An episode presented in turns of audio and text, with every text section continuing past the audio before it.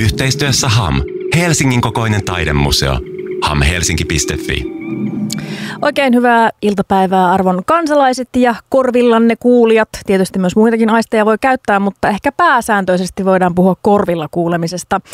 Tämä lähetyksen nimi on Kadia ja tervetuloa mukaan kaikille niille, jotka juuri, juuri liittyvät seuraan. Muun muassa Hamin johtaja Arja Miller on liittynyt seuraan. Moi! Moikka! Hei, hyvää ystävänpäivää! Kiitos samoin. Tämä on nyt tämmöinen konkreettinen toivotus, kun meillä on tämä meidän oma slogan, että olet ystävien seurassa, niin nyt todella olet.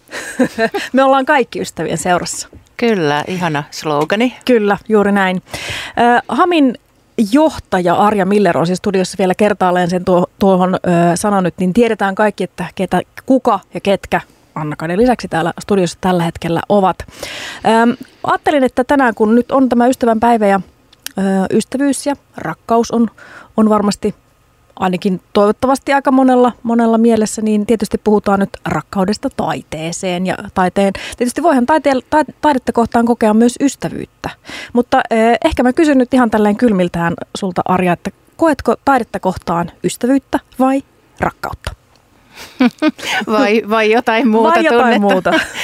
tota, joo, sitä aina miettii, kun ammatikseen taiteen kanssa on tekemisissä, että joskus mä oon pelännyt sitä, että menetänkö mä joskus sen kyvyn nauttia siitä ja rakastaa taidetta, kun, kun sitä tekee joka päivä työkseen ja ratkoo kaiken maailman niin kuin asioita, jotka liittyy taidemuseoon ja, ja siihen taiteen esittämiseen ja säilyttämiseen ja niin edelleen. Mutta kyllä mä oon toistaiseksi ainakin säilyttänyt sen. Se on aina ihanaa, kun uh, kohtaa taideteoksen huomaa, että menee kylmät väreet ja, ja sitten mä huomaan, että mä oon niin kuin vähän rakastunut. Ihanaa. Tota, milloin viimeksi on mennyt kylmät väreet selkäpiitä pitkin? No siis me avattiin just äskettäin toi ää, tyttö, joka muuttui ruusupensaaksi, sellainen näyttely tennispalatsissa ja se on, meillä on aina säännöllisesti Bexbakkan kokoelma, johon tavallaan koko museo perustuu alun perinkin, niin, niin esillä ja se esittelee niin kuin, tai se sisältää niin kuin suomalaisen modernismin niin kuin pääteoksia, että tavallaan että se ei ole niin kuin nykytaidetta. Mutta tällä kertaa tyttö, joka muuttui ruusupensaksi, siinä on rinnastettu eh, Hammin nykytaiteen kokoelmia ja sitten muitakin vähän muutama teos lainassa, niin sitten tähän niin kuin vanhempaan kokoelmaan. Ja siellä meni monta kertaa niin kuin kylmät väreet, että just niistä rinnastuksista, että kun, kun niin kuin laitetaan Elsa Seesemanin äh, oma kuva, jossa hän on vähän sille, niin kuin, mikä on siis NS vähän vanhempaa taidetta, niin en nyt me arvaamaan, että miltä vuosikymmenet, mutta sanotaan 1900 jostain.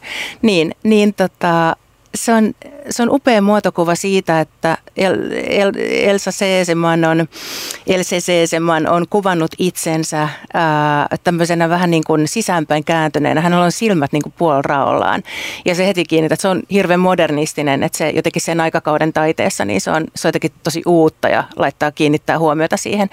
Se on, hän on maalannut itsensä semmoisessa niin vihreällä taustalla ja sitten siihen viereen kuraattori Asta Chilman, niin hän on rinnastanut Joel Slotten, sen upean ison vähän semmoisen fotorealistisen maalauksen, jossa on kaksi hahmoa puutarhassa hoitamassa puutarhaa, mutta hekin on sillä niin kuin sisäänpäin ikään kuin katsoneita, että ne ei niille ole mitään kontaktia toisiinsa, vaan ne, ne miettii jotain syntyjä sy- syviä. Ja siinä on paljon sellaista symboliikkaa, että toinen henkilö, niin mies oletettu istuu sellaisen niin kuin, mikä sen kottikärry pyörän päällä ja silloin, silloin niin kuin granaatti on mennä kädessä, joka on taas sitten taidehistoriasta jo symbolinen niin kuin attribuutti. Niin tämä oli jotenkin mun mielestä täysin tajunnan rajoittava rinnastus ja se vihreys, vihreys, vehreys, joku sisäinen kasvu, joka siitä, joka siitä niin kuin tuli. Tämä on minusta ihanasti mahdollista Hamissa tämmöinen rinnastuksien tekeminen. Ja nyt kun mä vihdoin viimein kävin katsomassa tämän kyseisen näyttelyn, josta me nyt puhutaan, tyttö, joka muuttuu ruusupensaksi, niin se jotenkin ymmärtää hyvin konkreettisesti, että miksi on olemassa kokoelmia, joista sitten voidaan tehdä tällaisia rinnastuksia. Ja nyt siis puhutaan nimenomaan siitä, että Hamin taidekokoelma, jossa siis on tuhansia teoksia. Yli 10 000. Yli 10 000 teosta, niin siitä kyllä rinnast, rinnastettavaa riittää, mutta, mutta se, että, että kun me ei kerralla tietenkään näitä kaikkia 10 000 voida millään nähdä, niin se, että esimerkiksi on näitä kokoelmanäyttelyitä, jossa voidaan tällaista aika mm, mun mielestä hyvin hersyvää dialogia päästä käymään näiden teosten kesken, jotka on ihan eri maailmoista, ihan eri ajoista, ihan, ihan eri tekijöistä ja pensseleistä ja kynistä ja tusseista lähtöisin. Kyllä, ja just jotenkin niin kuin, äh, vielä tosi niin kuin freesisti. Et, ja se on mun mielestä se tapa myöskin pitää sitä vanhempaa kokoelmaa elossa niin, että siihen tuodaan niin kuin tuoreita näkökulmia. Me kutsutaan ulkopuolisia kuraattoreita välillä katsomaan, tai meidän asiantuntijat katsoo niin kuin uudella tavalla niiden uusien rinnastusten kautta. Et siellä on esimerkiksi semmoinen teema kuin keho, jossa, jossa on niin kuin jotenkin sellaisia niin kuin, No ehkä 90-luvulta lähtien kaikka keskeisiä nykytaiteissa olevia teemoja, niin kuin kehosuhteesta esimerkiksi, ja vaikka raadollisiakin teemoja. Ja sitten siellä rinnastus niin kuin Sigrid Schumannin upeeseen semmoiseen alastomaan figuuriin, joka on niin kuin, jotenkin jo tosi lihallinen ja hieno. Niin kuin, siinä on tosi, se tuo jotakin ihan uutta myös niihin niin kuin uudempiin teoksiin. Se, mm. näkee niin kuin niiden vanhojen kanssa rinnastettuina. Kyllä, se on, se, se on ihanaa. Ja sitä harvoin tulee kyllä jotenkin ajatelleeksi, varsinkin kun käy esimerkiksi tämmöisessä Hamissa, joka ei ole esimerkiksi yksityinen museo, vaan se on meidän ka- kaupunkilaisten ää, museo, niin harvoin tulee jotenkin ajatelleeksi, että niin siellä tosiaan on ö, holveissa tai missä näitä, mulla, mulla on joku mystinen mielikuva, sellainen upea joku sellainen niin kuin aina jossain pankkirjoista elokuvissa on semmoisia holveja, joita avataan semmoisilla, jotka kestää jonkun ydinpommin ja siellä säilytetään jotain mielettömän arvokasta timanttia, niin mulla on jotenkin semmoinen mielikuva, että nämä Hamin kaikki kokoelmat sijaitsee tällaisissa upeissa roopeankka-tyyppisissä holveissa, mutta näin ei ehkä taida olla. Varastoista varmaan Joo, mutta on, on, en mä tiedä, musta oli ihan hyvä, joo. hyvä kuvaus. Joo. Voidaan, voidaan pitää joo. myös tästä mielikuvastakin. Joo, joo, joo että jotain, hy, hyvin niin kuin ymmärrämme, että se on jotain tosi arvokasta tästä ajasta Kyllä. Ja menneistä ajoista, mikä meidän vastuulla on. Kyllä, ja se on ihana mun mielestä, että se on nimenomaan, puhutaan julkisesta kokoelmasta. Öm, HAM vaalii tätä kokoelmaa tietysti hellyydellä, mutta myös suurella rakkaudella, ja mun mielestä yksi tämmöinen ihana, sitä voisi ehkä pitää sellaisena vähän niin kuin rakkauden osoituksena kaupunkia kohtaan, on muun muassa julkiset taideteokset, joista ainakin nyt onkohan näin, että varmasti suuri osa tällä hetkellä esimerkiksi uusista teoksista, joita nyt julkistetaan, niin ne on tällä prosenttiperiaatteella Joo. tehty su, en nyt sano suurin osa, kun en tiedä, mutta suuri on, osa. On, ei kun suurin osa? Ihan oikein, joo, joo. Ja tota, sehän on ihan fantastinen asia, että Helsingissä rakennetaan paljon. Ja vielä fantastisempaa on se, että yksi prosentti menee aina taiteelle.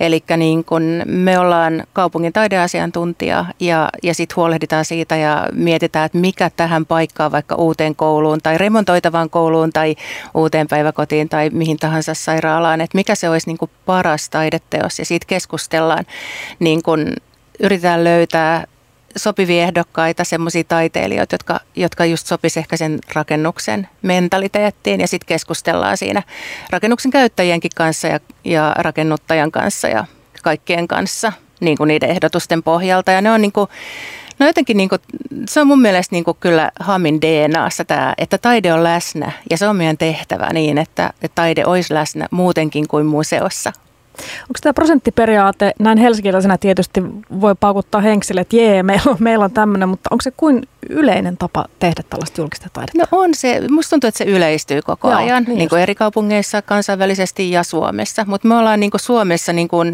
Suomen suurin taiteen tilaaja että Helsingissä mittakaava on aika iso. Että meillä on tällä hetkellä 80 julkisen teoksen hanketta meneillään. Että tokihan ne ei kaikki niin kuin valmistu tänä vuonna. Ne on jotkut useiden vuosien mittaisia hankkeita, mutta kuitenkin se kertoo siitä volyymista, mikä se on niin kuin museon, museon niin kuin arkipäivässä.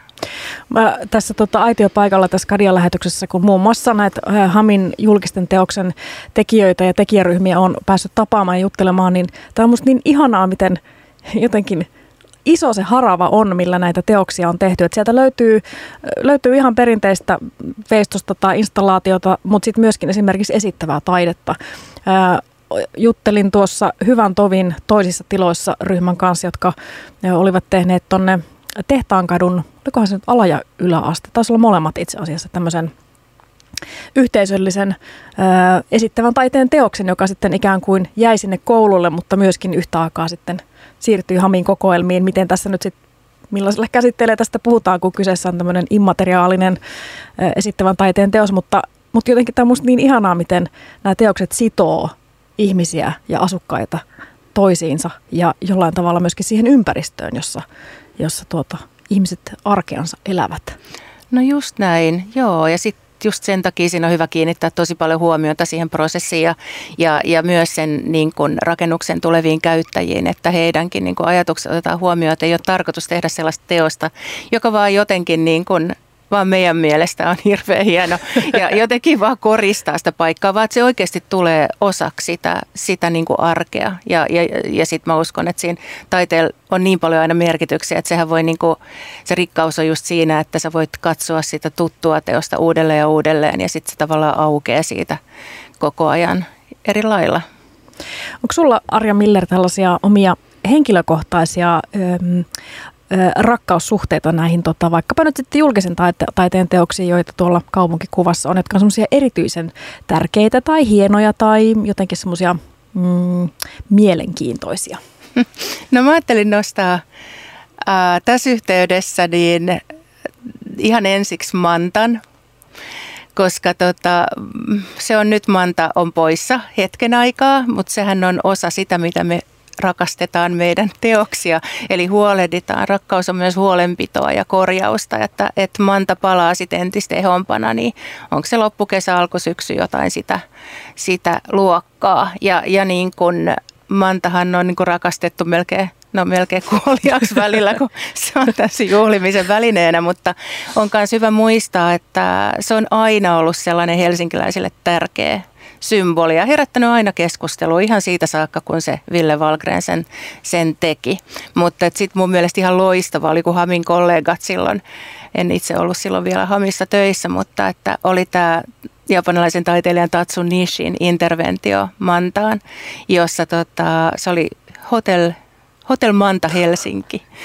Muistat sä? Joo, muistan, joo. muistan se. Joo, se oli ja. siinä Mantan ikään kuin yhteydessä tai siinä vieressä. Siinä rakennettiin itse asiassa Mantan ympärille hotellihuone. Joo, Et se, oli joo, aika, se oli aika sille epätodellinen, että voiko, voiko tämä olla edes totta. Ja mä niin kuin silloin ihan tavallisena tavallisena helsinkiläisenä niin, niin varasin, onnistuin varaamaan sieltä huoneen. Mahtavaa. Ja mä olin mieheni kanssa siellä in bed with Manta, yes. koska siinähän, tota, siinähän niin kuin Mantan pylly oli meidän välissä, kun me nukuttiin siellä hotellihuoneessa. Mutta siis, että se oli, se oli jotenkin niin kuin aivan mun mielestä mielettömän hieno tapa niin kuin aktivoida ja, ja tuoda niin kuin tuoretta näkökulmaa veistoksi. Että et toi on ehkä yksi esimerkki, jos haluat kuulla toisen. Haluan, haluan. niin ehkä sitten toi ruotsalainen Jakob Dahlgren, niin hän on niin kuin aivan, aivan niin kuin tosi hieno taiteilija ja, ja on erikoistunut tavallaan semmoisen arjen abstraktiin. Että hän esimerkiksi hänellä on joka päivä, siis hänellä on valtava kokoelma raidallisia teepaitoja ja sitten tätä, hän aina valitsee jonkun, jonkun ystävänsä tai jonkun kuraattorin tai jonkun kutsuu, että voisitko kuratoida mulle viikon teepaidat, että mitä, mitä hän niinku niistä käyttää. Ja sitten sieltä arkistosta valitsee, niinku, että nyt sulla on tämä. Ja, ja jotenkin tämä on hauska tyyppi, kun hän tuossa mun mielestä tuosta esimerkiksi tiivistyy se, että hän, on niinku, hän haluaa semmoisia arkipäivän elämyksiä tuottaa. Ja sitten se, että hän haluaa tehdä yhdessä ihmisten kanssa. Ja meillä on siis Hamissa osana Kalasataman niin kuin, ä, iso taideohjelma, että siellä on valtavasti nyt uusia taideteoksia, niin ja tähän erityisesti tähän Valentine's Dayhin sopii pinkki väri, yes. niin tämä Jakob Dahlgrenin teos, jonka nimeä mä nyt just muista, mutta, mutta tota, oliko se eräänä kauniina, eräänä aamuna ja sitten mä en muista sitä loppua, mutta se ei ehkä ole niin olennaista kuin se, että mitä se teos tuo. Eli se on semmoinen niin kuin, tavallaan tehty semmoisella tekniikalla varmaan se luonnos, että tiedätkö, että joskus sä niin kuin mietit, että mitä mitä sä voit piirtää yhdellä viivalla niin, Joo. että sä et irrota niin kuin kynää paperista. niin tämä taiteilija on luonut sen sillä lailla, siinä on mitä ihmeellisempiä niin kuin silmukoita ja, ja muotoja ja sitten se on se, semmoinen niin kuin pinkki iso veistos. Ja, ja siinä on niinku tarkoitus tavallaan just se, että se kutsuu ihmisiä siihen vähän vetää henkeä, että siinä voi istua sen päällä, että ei ole mitään sellaista meniketälä koske, vaan siinä voi Joo. istua siinä päällä, hengata, viettää aikaa. Ja musta on just niinku hyvä esimerkki sellaisesta, mitä, mitä ihmiset voi rakastaa jopa ehkä pussailla siinä istuessaan. Oh, ihanaa. Mahtavaa. Hei, tämän treffivinkin kuulitte Radio Helsingistä ja täällä Kadia-lähetyksessä siis vieraana Haminjohtaja Arja Miller. Häneltä tämä deittivinkki siis tuli ja kannustamme tietysti muutenkin ehdottomasti äh, luvan kanssa pussailuun, ei luvattomaan pussailuun.